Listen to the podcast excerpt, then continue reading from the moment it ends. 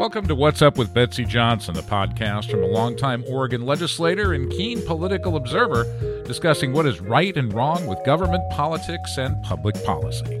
Well, I'm the busiest unemployed person you're ever going to run into. Most conversations start out, now that you're no longer busy with the legislature, perhaps you'll help me with fill in the blank. And that's where you put in their almost insoluble problem.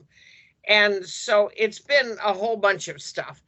It's not in my nature not to help people. And so even though I'm not their senator, and I try to point that out to them, there are some folks that still insistent that I should and can fix whatever their problem is. So trying to help an older lady here in Scappoose with an apartment, the rent's been going up. She can't get her diabetes managed. She got stopped for driving with her insulin out of regulation, her blood sugar too low, lost her driver's license. Now can't get to the store to get the insulin. And so trying to work that out. I went to a couple of openings of mills that businesses, one of them is a mill. Somebody's actually going to build a mill in a little town called Klatskanai, which is on the Columbia River. It's up in the hills above Klatskanai. And that was nice. It's an old repurposed mill site. And so to actually go to a community opening where we're talking about good things that are happening in Oregon, those are few and far between. I was introduced to a company called Sporadicate, and Sporadicate uses mycelium and mushrooms to chew up plastic, like clamshell plastics and plastic that are not the traditional plastic bottles. These are other kinds of plastic packaging. The fellow that started the company first thought about it when he was in Guatemala and was looking at growing bananas on plantations. I never knew anything about this. And in order to keep the birds and the critters away from the bananas, they wrap the bananas in blue plastic.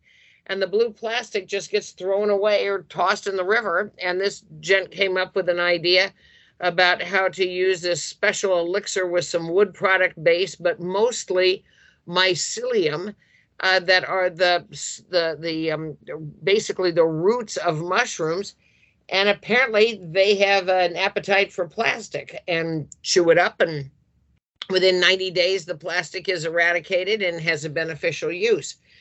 I've started appearing as a guest on some other people's podcasts, including a guy who I like very much. His name is Rick Dancer.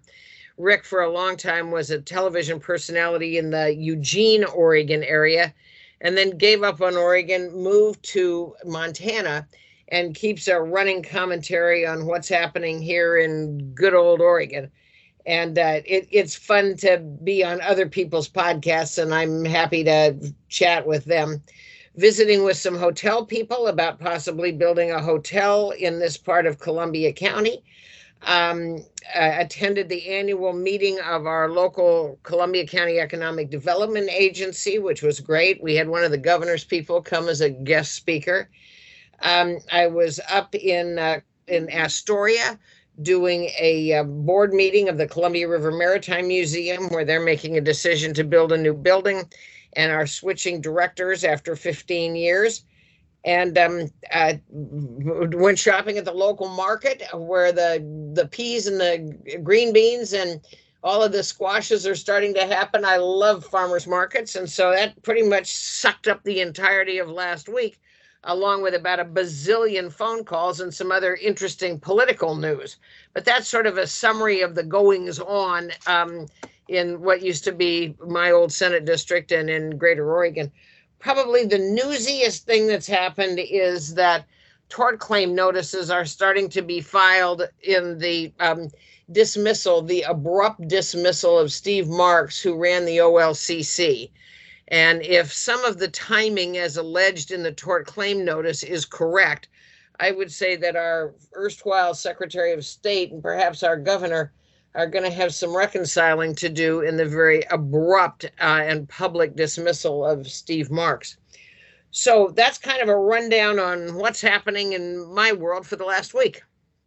Well, before we get to the political stuff, I wanted to go back and talk about mushrooms a little bit just to make a point. One of the things you said while you were in the legislature was, can't we be more encouraging of people that find other ways to do things rather than being punitive?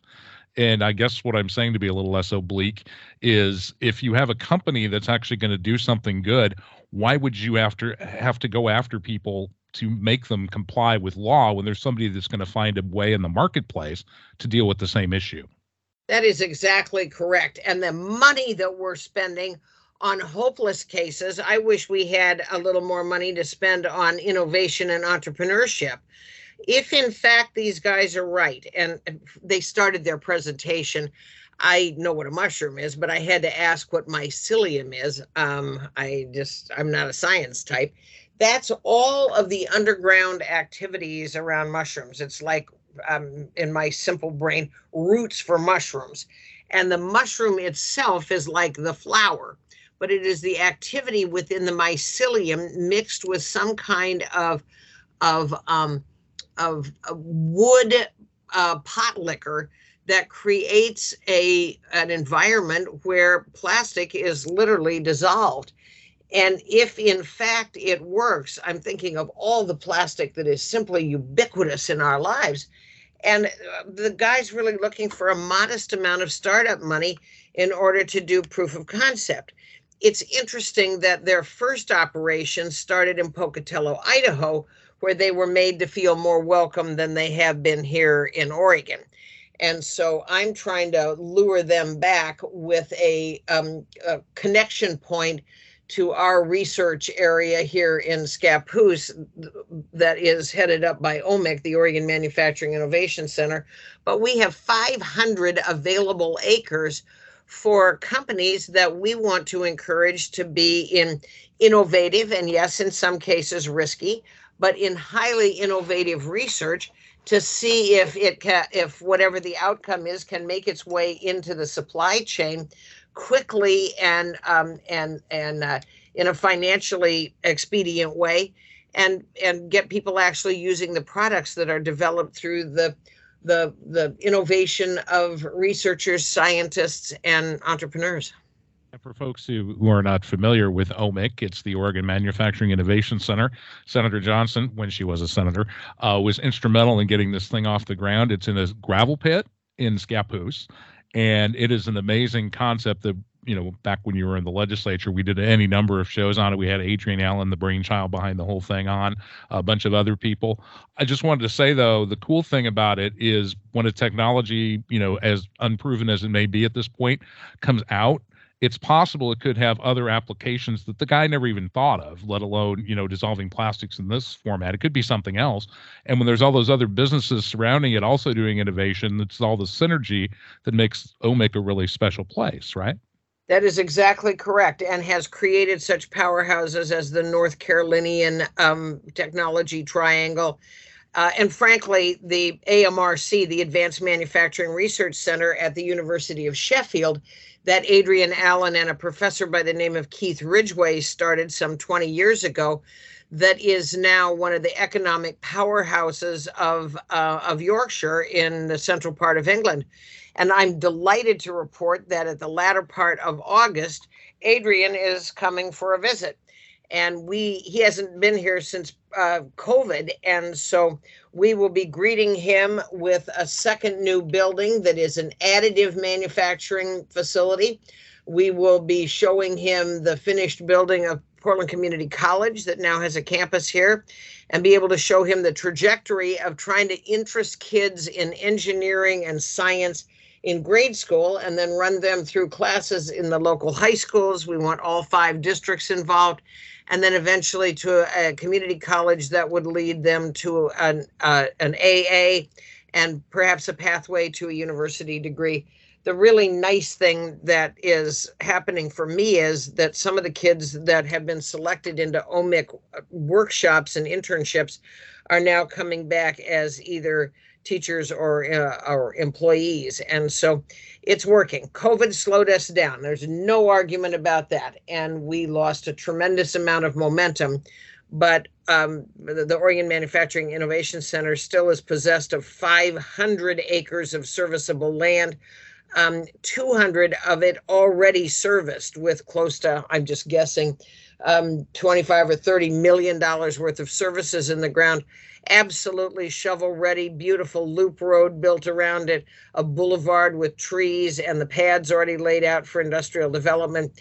So as Oregon emerges from the sombolescence of COVID, we're now preparing ourselves to be up and ready to catch the new crest of investment, inward investment in Oregon. If we could just get Oregon's government at all levels to be a little friendlier to business in this state. This is not a business-friendly state, and our reputation is starting to spread out in a very negative way. There's still time for Governor Kotek to ransom that back and to try to do some things that encourage business, make business believe that they have a place, a home here in Oregon.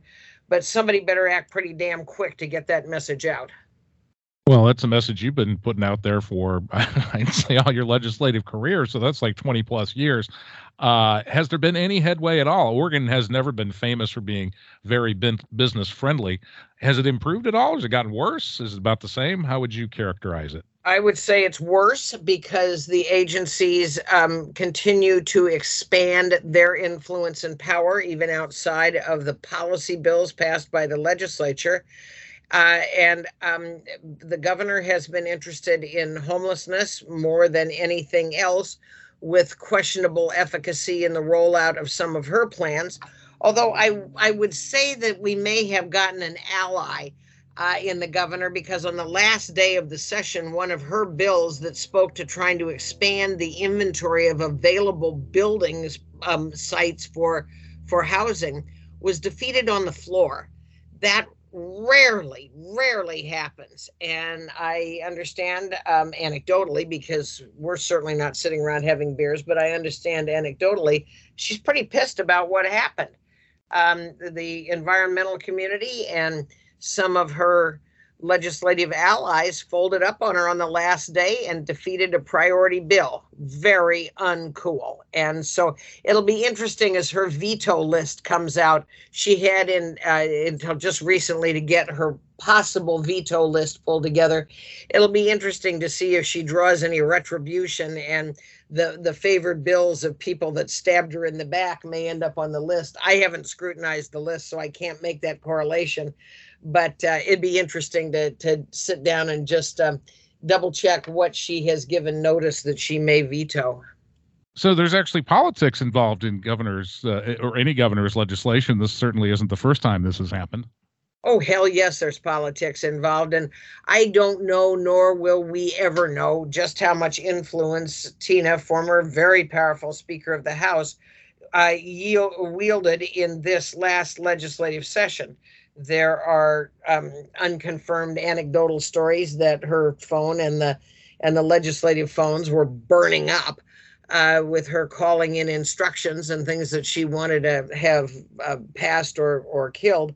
I have no firsthand knowledge of that, but I'd be curious to go from the most powerful person in the legislative branch of government to being in the executive branch. I'm going to just guess, based on what I know of human nature, that was kind of a rough transition for somebody who had as much almost unchecked power as she had when she was Speaker of the House. Thanks for listening to What's Up with Betsy Johnson. If you have comments or questions about this podcast, please email questions, QUESTIONS, @betsyjohnson.com.